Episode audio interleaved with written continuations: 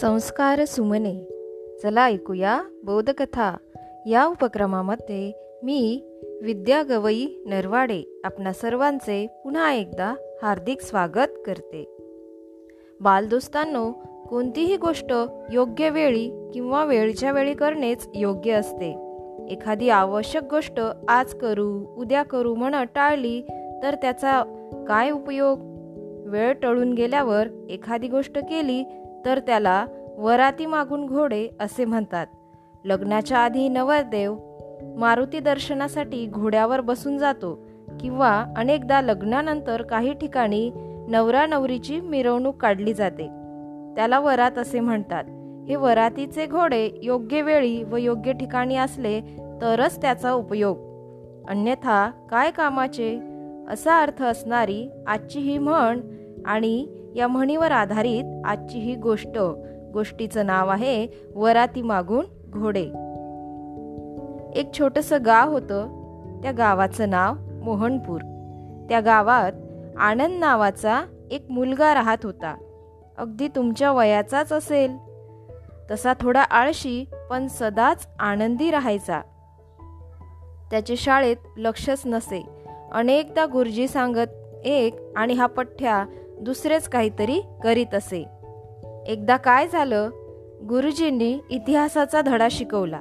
त्यानंतर त्यांनी मुलांना धडा वाचून प्रश्नाची उत्तरे शोधण्यास सांगितले.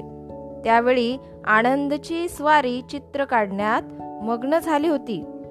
दुसऱ्या दिवशी गुरुजींनी गृहपाठ तपासायला सुरुवात केली. तर आनंदचा इतिहास कोराच. कालचा धडा त्याच्या लक्षातून इतिहास जमा झालेला. गुरुजी खूप रागावले. त्यांनी त्याला शिक्षाही केली. आनंदला त्यावेळी तेवढ्यापुरते वाईट वाटले परंतु त्याने पुन्हा आपले तेच खरे करायला सुरुवात केली. एके दिवशी अशीच वर्गात नोटीस फिरवण्यात आली की शाळेची ट्रिप चार पाच दिवस खूप दूरच्या किल्ल्यावर आसपासच्या डोंगरावर जाणार आहे. त्यासाठी पैसे भरण्याची मुदत चार दिवस देण्यात आली होती. आनंदला हुंदडायला आवडेच. सहल म्हणजे भटकंती खूप खेळणे असणारच. आनंदला आनंदी आनंद झाला. त्याने मनापासून ठरवले की सहलीला जायचे. त्याने आपले नाव लगेच गुरुजींकडे दिले. गुरुजींनी चमकून पाहिले. आनंद आणि वेळेवर जागा झाला त्याने नावही दिले. पण गुरुजींनी त्याला नावे न ठेवता त्याची तारीफच केली. मग स्वारी खुल्ली. घरी गेल्यावर त्याने आपल्या आईला सांगितले. बाबांनाही सांगितले की आपल्याला सहलीला जायचे आहे. उद्या गुरुजींकडे पैसे जमा करायला हवेत. आईबाबांनी हो ना करता करता त्याला पैसे दिलेही. मग आनंदने दुसऱ्या दिवशी पैसे जमाही केले. सगळेजण सहलीची चर्चा करीत होते. काय काय आणायचे खाऊ काय घ्यायचा आनंदने पैसे दिले खरे पण सहलीची नेमकी तारीख केव्हा निघायचे कुठे जमायचे हे विचारायला तो नेहमीप्रमाणे विसरून गेला. तरी गुरुजींनी फळ्यावर सगळी माहिती लिहिली होती. त्याने मात्र ती वहीत लिहूनच घेतली नाही. झाले. सहलीचा दिवस उजाडला. सगळी मुले नटून थटून आली सुद्धा. गुरुजीही आले. बस आली होती. सगळे आले. तरी आनंदचा पत्ताच नव्हता. अर्थात गुरुजी सगळ्यांसाठी थोडे वेळ थांबले सुद्धा. त्यांनी मुले मोजली.